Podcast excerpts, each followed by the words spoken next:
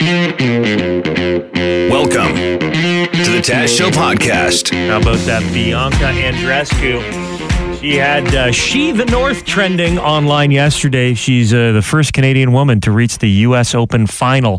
Going to be going up against Serena Williams.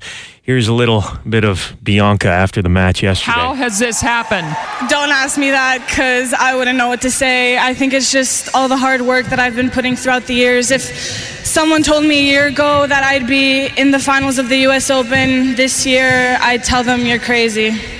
I would have told him the same thing. I don't think I'd heard of you almost a year ago. Easy. Come on, give her listen, some credit. When did you start Are to people believe booing her? I Yeah. because that was a little like it's your job also to know the up and comers. almost a year ago? But listen, I would have told them that you, you th- start that they're believe? crazy. Yeah, I would have said the same thing. Yeah. What's your name again? I still can't believe it. she's she has become a fan favorite in New York. Like she like it's going to be interesting because Serena Williams obviously huge fan favorite, but Andreescu, she like the people in New York have really gotten behind her in this entire tournament. Yeah, and as Canadians, something to get excited about.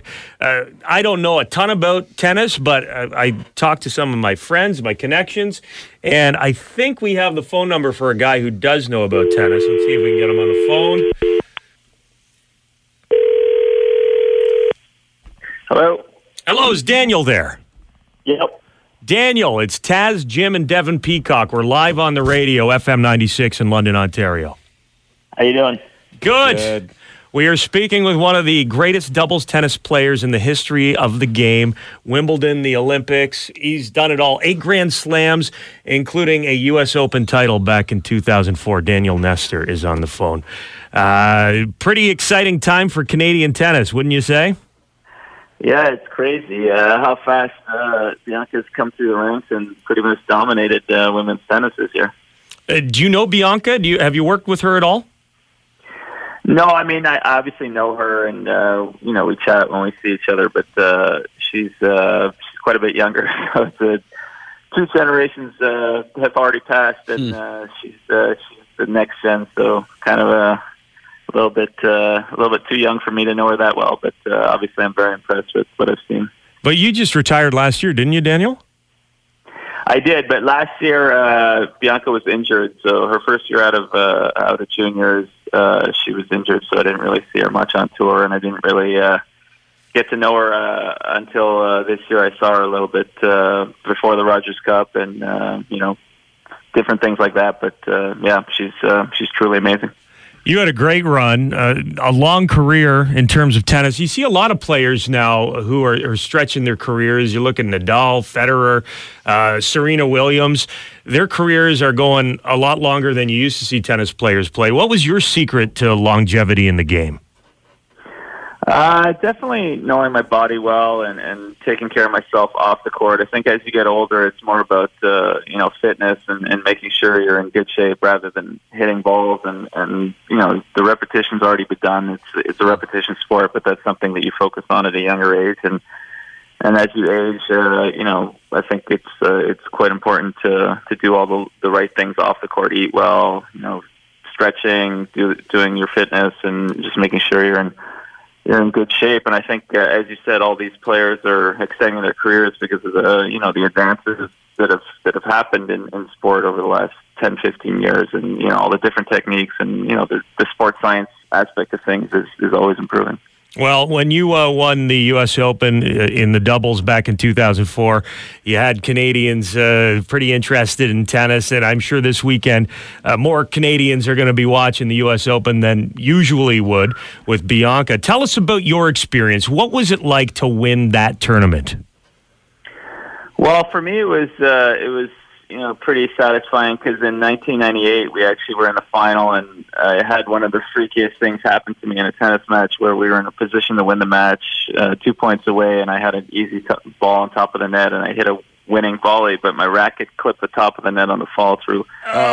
So that was uh, that was you know something that never actually happened in my career. It only happened that one. And how often do you replay that in your head afterwards? A lot, considering I'd never won a major tournament at that point. Oh, man. You know, it was uh, it was nice to finally get that win, and and I, I actually never did that well in, uh, in at the U.S. Open in doubles, and and uh, for whatever reason. So I was, you know, grateful to have won that one time, and obviously it was it was very special. Uh, the U.S. Open. It's just it's because it's the U.S. Open. I think Canadians get so excited to see our players do well. Daniel Nestor is on the phone. Uh, tennis great. Uh, what advice would you give Bianca heading into this weekend if she was listening to the Taz show this morning? Well, I mean, we're at a point now where you you don't want to interfere because you know she's got a good thing going on, and you know she's way beyond her years and maturity and and you know ability and, and all that. So I think it's just a matter of you know going in with the right mindset and and I, I mean I would have been the same thing I told would have said you know before the Rogers Cup final. You know, make the most of the opportunity. I mean, I remember at a young age, you know, when you start doing well and you know a lot happens really fast, and and you just think that uh, you kind of maybe take things for granted that these opportunities are always going to come, but uh, they don't, and you see that in all sports where you know there's huge expectations after after a great result from you know a team that's that's new or, or athlete that's you know younger, and and then for whatever happens, injuries happen, you know, loss of confidence, and so many things that can happen, and but I mean, you know, she handled herself so well at the Rogers Cup, and and uh, and I mean, sh- I think she's aware of this opportunity, and you know, it also helps that no Canadians ever won a Grand Slam in singles, so I, I think she's pretty aware of this, and you know, the fact that she's playing Serena, who's the greatest women's player of all time, that's trying to chase uh, the record for most Grand Slams, she can tie it if she wins, and but I think.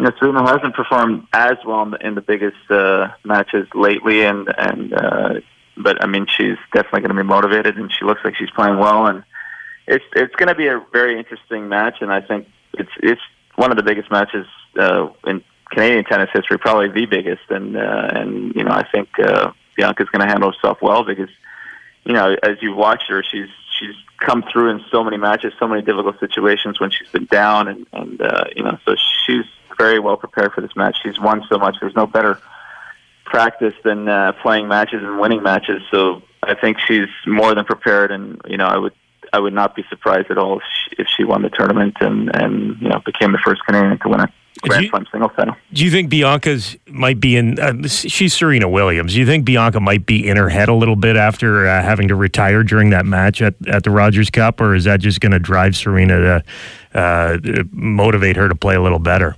Both, I think. I mean, Serena, you know, you can't discount what she's done for the sport and, and how great she is. And so obviously she's she knows what's at stake and what to do about it and how to prepare for it. And but I think in the back of her mind, for sure, she knows how good Bianca is, and and you know that that match at the Rogers Cup. Obviously, she didn't want to lose that match, not being a 100%. So you know, she uh, she just kind of you know wanted to prepare for the U.S. Open and, and made, wanted to make sure she was ready. And now here we are. We have uh, the same matchup that, that all of Canada wanted, and, and and I'm sure a lot of people around the world want. Uh, you know, the hottest player on tour versus the best player of all time, and and uh, so it'll be very interesting. kudos to you. Shout out to you, Daniel Nestor. So cool to have you on. Uh, while the U.S. Open is going on, you accomplished so much in your career, and it's great to talk tennis with you. Daniel Nestor, thanks for coming on the Taz Show this morning. Thank you temperature was perfect last night mm-hmm. in Harris Park for Bud Light Park Jam Jam. I thought so too. Yeah, it's not too hot. It's not the middle of summer. It dripping sweat. Yeah. You, you could put on, you know, if you brought a sweater, you could put the sweater on. If you didn't bring a sweater, you're still okay. Yeah. I liked it because I brought a sweater, but I didn't have to tie it around my waist when I got there because uh-huh. it was uh-huh. it was like 20 or 19. Right. perfect. Didn't have to look like you're going to the country club with the sweater hanging around your shoulders. Carlton Banks style. you know you're getting old when the first thing you say when someone asks you, How was the concert last night? you say, Oh, the temperature was perfect. All we needed was a light sweater. oh, the temperature, though. The bands were nice, but the temperature you can't pay for that. That's just luck. Uh, the bands were incredible. Here's our first Hammered concert review from Bud Light Park Jam with the Glorious Sons. It's time for another Hammered Concert Review. My name's Taz. I work at FM 96. No way. Yes. No. What's I'm your Brody. name? I'm Brody. Brody. I'm Brody Salmon. It was good to see you. Salmon like the fish? Yes, salmon like the fish. Oh, cool. All f- puns intended. What did you think of Glorious Sons? It was the best concert I've seen in a good time. What was the last concert before this one? Snoop Dogg. Snoop Dogg. Yes. Wow. The concert might have been a little more packed, but I'm telling you, the the way that the show went was much better. Snoop Dogg, I love you, but you know what? Glorious Sons took the top tonight. And did you go into the little marijuana like Oh, area there? now. Did you see the marijuana area? Taz, you're seeing my hat. You know what's up. I Yeah. f- smoked enough. Ganja leaves everywhere. Isn't it crazy that you're allowed to bring weed Yes. into a concert now? Gotta Yes. say yes. yeah, you, was- is it strange to you? You've been to a lot of shows. I've been to a lot of shows over the years, and it was crazy thinking that on the won way tickets. here. We're here because of you guys. Hold on, is this your mom? FM96. This is my mom. So your mom, your mom is the one saying that it's strange to bring the weed into the concert. Yes. Guess what? I was raised right. I was raised right. And FM 96 is the reason we were here tonight. So guess what? You better be playing. You better get them tickets. You know what they say: the family that rolls together. Stays together. Stays together. Hammered concert review. I instantly regretted that. I think What? I think a much better saying is the family that blazes together stays together. Ah, the Hey, family that's that plays better. together stays. How is that not a saying? the yet? family that blazes together stays together. Put it on a t-shirt. Let's talk about Green Bay, the Packers. Winning the first game of the regular season in the NFL. Devin Peacock. Uh, which team did you pick to win last night's game? I can't remember. Ah, it doesn't really matter. Yeah, right? you can't remember either. Why would you bet against the mustache, Dev? Well, I mean, both teams looked pretty bad, so I think it hmm. could have gone either way. the Bears had a chance to score a touchdown and tie things up. Should be the final play before the two-minute warning. Third and ten. Trubisky to the end zone, and it's going to be picked off. It's Adrian Amos who comes back to haunt his old team. And just to be clear, if you're not a big football fan, that player's name, Adrian Amos with an M, not uh, anus with an N. It did sound like the anus came back to haunt his old team. right, nothing's For a worse. second there. I, I'm sure after uh, after a concert down in the park last night, drinking a whole bunch of beers, a lot of people's anuses are going to come back to haunt them today. They've turned on us. What the? He's the butt of many jokes. Yeah, bit of a theme last night if you were watching Thursday night football. Because not only did it sound like Al Michaels said anus, there was another moment. You know, they got the, the big uh, microphones on the sidelines that pick up virtually everything. There was a conversation between two players. We don't know exactly who these players are, but it was picked up on the sidelines by the microphones. And I just want to warn everybody if we don't know for sure if they're saying what we think they're saying, but if they are, uh, your kids, you may not want your kids to hear it, okay? I'm going to play it because we're not 100% sure exactly what they're saying, but uh, your kids may jump to a conclusion here. So if they're in the car, you may want to turn it down here. Okay. We ready? This is a hot mic, and I mean hot, during the Packers Bears game last night. I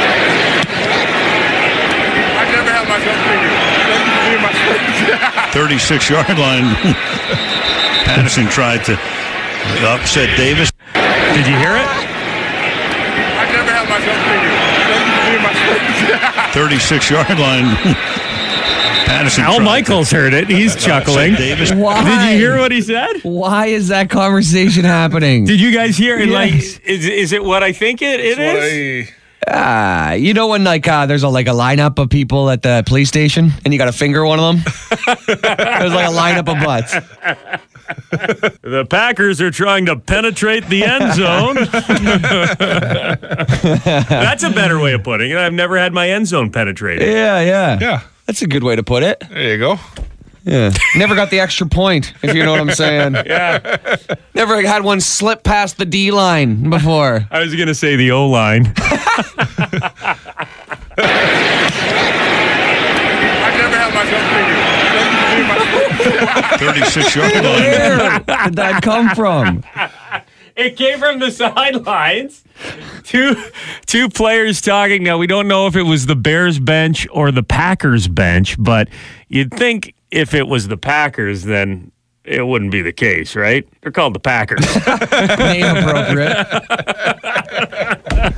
Why is that happening on the sidelines of a football game? so that's what the guys. If you're wondering, and you see them sitting there chatting with each other, and you're like, "Oh, they must be talking about the next play." you know, getting the strategy down for the football game. Nuh-uh. They're having conversations like this, apparently. I never had myself figured. Thank you for being my 36 yard line.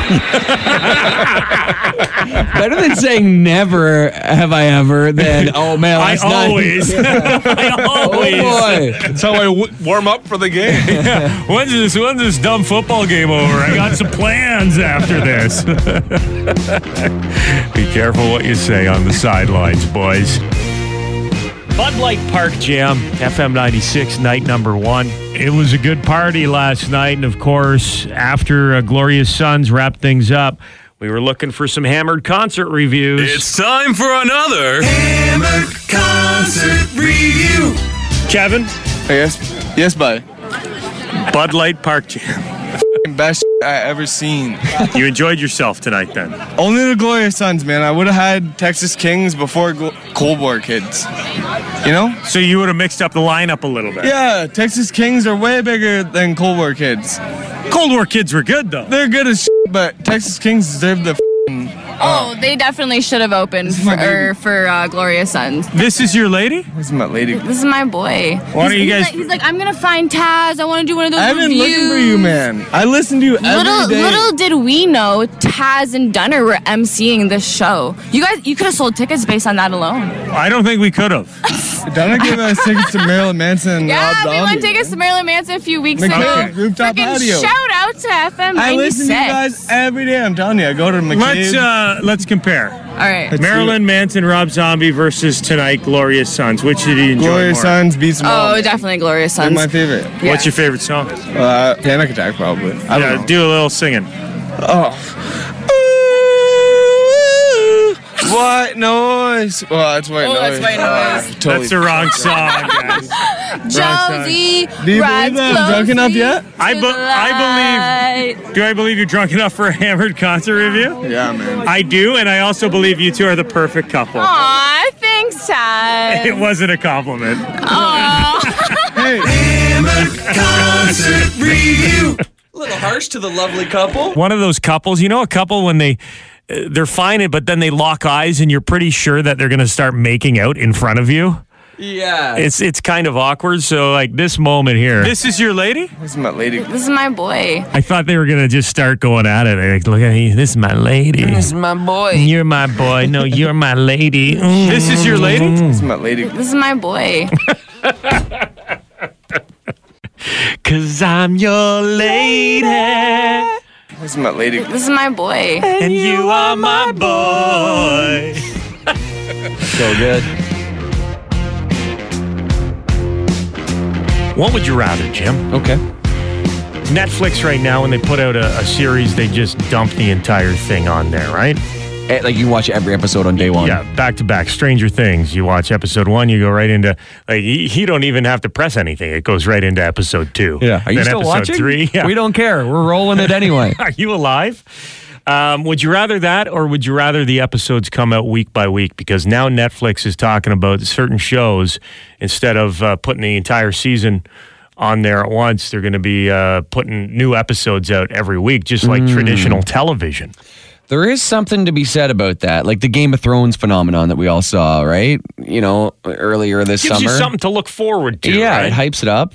And I, I, I, I don't have cable. I rarely watch TV, but I, as we've talked about before, I've been watching The Bachelor in Paradise, mm-hmm. and each week it's exciting.